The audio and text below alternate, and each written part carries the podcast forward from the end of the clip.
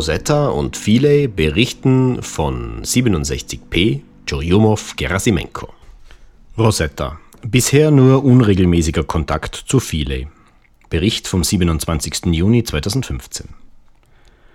In den vergangenen zwei Wochen konnte durch die Raumsonde Rosetta mehrfach ein Kontakt mit dem Kometenländer Philae hergestellt werden, der die vorherigen sieben Monate auf der Oberfläche des Kometen 67P Churyumov-Gerasimenko in einem durch Energiemangel bedingten Winterschlaf verbrachte. Trotz einer neuen Flugbahn und einer dadurch erreichten Annäherung an die Kometenoberfläche bleiben diese Kontakte bisher jedoch unregelmäßig und sind nur von kurzer Dauer. Bereits am 12. November 2014 erreichte der von der Kometensonde Rosetta mitgeführte Lander Philae nach einer unerwartet holprig verlaufenden Landung die Oberfläche des Kometen 67P. Wo er in den folgenden Tagen mit acht von seinen zehn wissenschaftlichen Instrumenten erfolgreich eine Vielzahl an Messungen durchführte. Am 15. November 2015 waren jedoch die Energievorräte des Landers so weit aufgebraucht, dass dieser sich um 1.36 Uhr mitteleuropäischer Zeit in einen Schlafmodus versetzte. In den folgenden sieben Monaten war es den an der Mission beteiligten Wissenschaftlern und Ingenieuren trotz mehrerer entsprechender Kampagnen nicht möglich, einen erneuten Kontakt mit Philae zu etablieren. Am 13. Juni konnte der für die Kommunikation mit Philae zwingend benötigte Kometenorbiter Rosetta jedoch zur Freude der an der Mission beteiligten Forscher erstmals wieder, in Form einer zwar schwachen, aber stabilen Radiotransmission, ein Lebenszeichen von seiner Tochtersonde registrieren. Bis zum 19. Juni erfolgten drei Kontakte, in deren Verlauf Telemetriedaten des Länders an das für die Steuerung von Philae zuständige Raumflugkontrollzentrum des Deutschen Zentrums für Luft- und Raumfahrt in Köln übermittelt werden konnten. Die Auswertung dieser Daten zeigte, dass Philae seinen Winterschlaf offenbar gut überstanden hat sich in einem guten Allgemeinzustand befindet und betriebsbereit ist. Bisher nur unregelmäßige und zudem kurze und instabile Kontakte.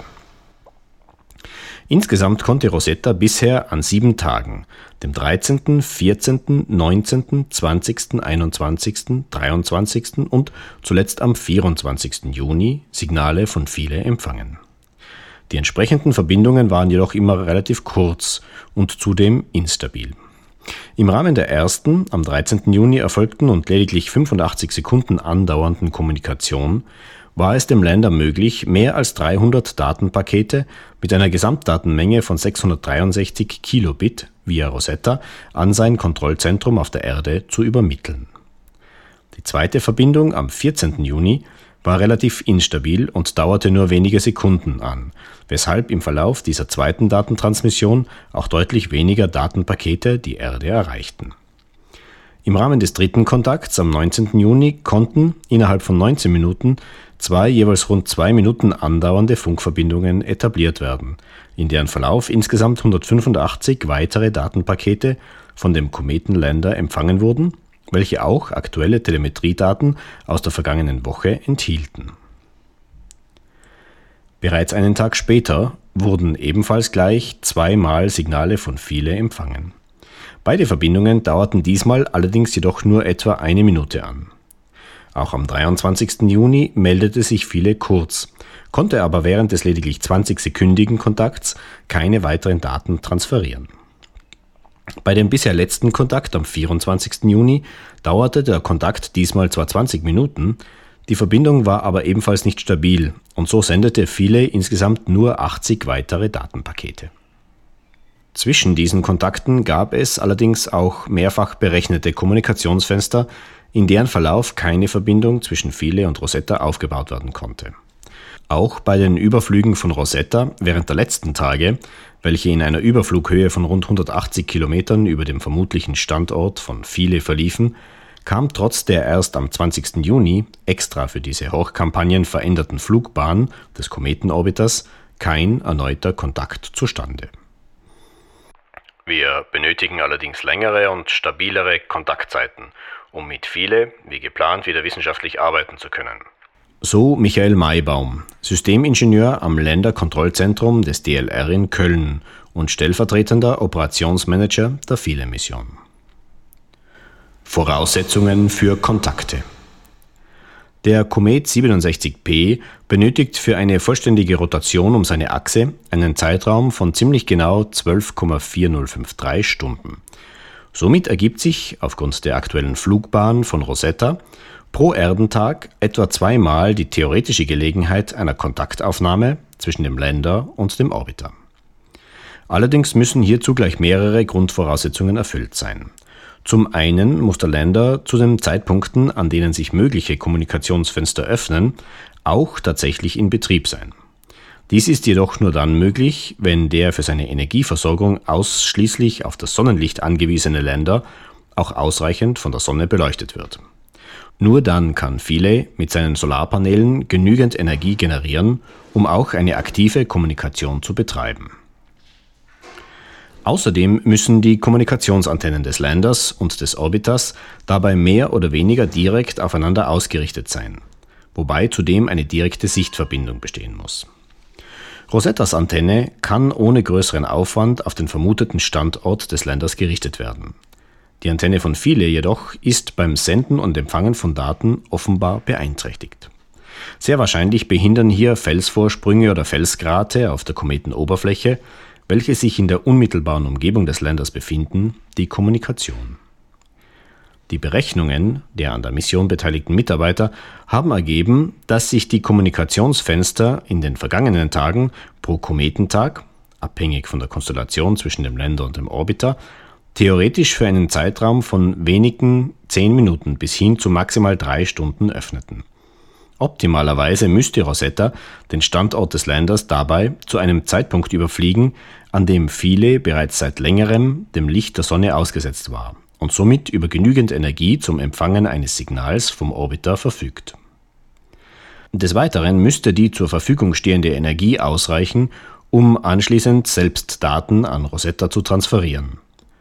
Für einen optimalen und stabilen Datentransfer müsste der Kontakt zwischen Rosetta und Philae über einen Zeitraum von etwa 50 Minuten aufrechterhalten bleiben. Gefahren für Rosetta. Doch bei diesen Kommunikationsversuchen müssen auch noch andere Umstände berücksichtigt werden, welche eine ernsthafte Gefahr für die Raumsonde Rosetta darstellen könnten. Der zunehmend aktiver werdende Komet schleudert zudem mit seinen Gasfontänen auch große Mengen an Staubpartikeln ins All. Diese Partikel sorgten bereits Ende März 2015 dafür, dass die Sternsensoren des Orbiters irritiert wurden und die Orientierung von Rosetta im Raum nicht mehr mit der notwendigen Genauigkeit bestimmt werden konnte. Dadurch bedingt versetzte sich die Raumsonde automatisch in einen Sicherheitsmodus, entfernte sich um mehrere hundert Kilometer von dem Kometen und konnte erst in den folgenden Tagen wieder durch neue Kommandos aus seinem Kontrollzentrum in den normalen Betriebsmodus versetzt werden. Die weiteren Annäherungen an 67P erfolgten daher nur schrittweise und unter der ständigen Beobachtung, ob der Orbiter dabei unbeeinträchtigt bleibt. Auch die derzeitige Flugbahn von Rosetta berücksichtigt diese nicht ungefährliche Umgebung des ausgasenden Kometen.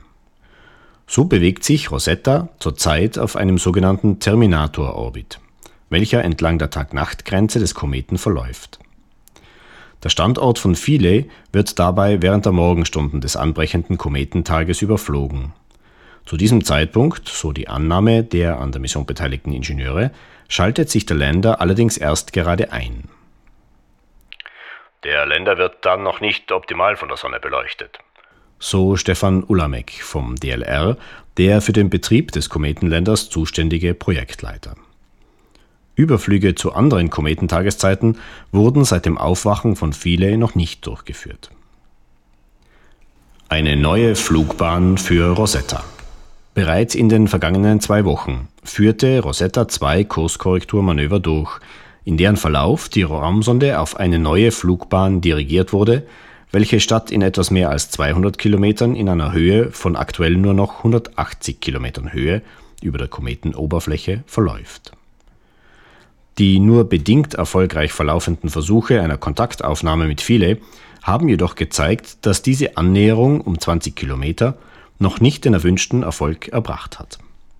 Aus diesem Grund begann die Raumsonde in den Morgenstunden des heutigen Tages, des 27. Junis, mit einer Serie von Manövern, in deren Verlauf sich Rosetta bis zum 30. Juni um nochmals weitere 20 Kilometer näher an die Kometenoberfläche heranpirschen soll.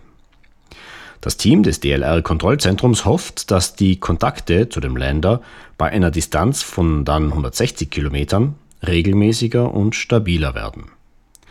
Es wird sich jedoch erst im Laufe der nächsten Tage zeigen, ob die dabei zu erzielenden Veränderungen in der Geometrie zwischen dem Lander und dem Orbiter die Kommunikation von Philae tatsächlich verbessern können. Außerdem könnten erneut Probleme mit den Sterntreckern jederzeit dazu führen, dass Rosetta dieses Annäherungsmanöver abbrechen und wieder einen höheren Orbit einnehmen muss. Der technische Zustand von Philae die bisher von Philae übermittelten Telemetriewerte haben gezeigt, dass sich der Lander offenbar in einem guten Allgemeinzustand befindet.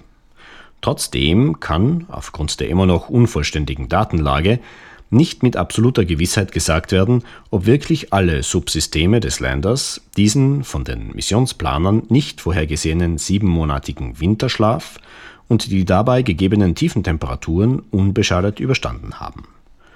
So könnte zum Beispiel auch ein Ausfall der Kommunikationssysteme von Philae ein möglicher Grund für das derzeitige Schweigen des Landers sein. Die Auswertungen der bisher empfangenen Telemetriedaten haben zu dem Schluss geführt, dass zwar offenbar eine der beiden Kommunikationseinheiten beeinträchtigt ist, die zweite Einheit hat jedoch bisher ohne erkennbare Funktionsstörungen gearbeitet. Um mit viele wieder wissenschaftlich zu arbeiten, sind wir auf längere und vor allem vorhersagbarere Kontaktzeiten angewiesen. Betont Stefan Ulamek die Notwendigkeit einer stabilen Kommunikation denn nur wenn der Länder umfangreiche Kommandos sicher empfangen und ausführen, sowie die gesammelten Daten speichern und anschließend zu seinem Bodenteam transferieren kann, können seine zehn wissenschaftlichen Instrumente wieder zu einem sinnvollen Einsatz kommen. Derzeit analysieren und diskutieren die verschiedenen Missionsteams intensiv, ob und mit welchen weiteren Maßnahmen in Zukunft eine bessere Kontaktaufnahme mit dem Kometenlander Philae möglich sein wird. Der Redakteur dieses Beitrags war Ralf Mirko Richter. Am Mikrofon verabschiedet sich Peter Rittinger. Weitere Informationen finden Sie auf unserer Homepage Raumfahrer.net oder in unserem Podcast InSound Express. Sie hörten eine Produktion von Raumfahrer.net aus dem Jahr 2015.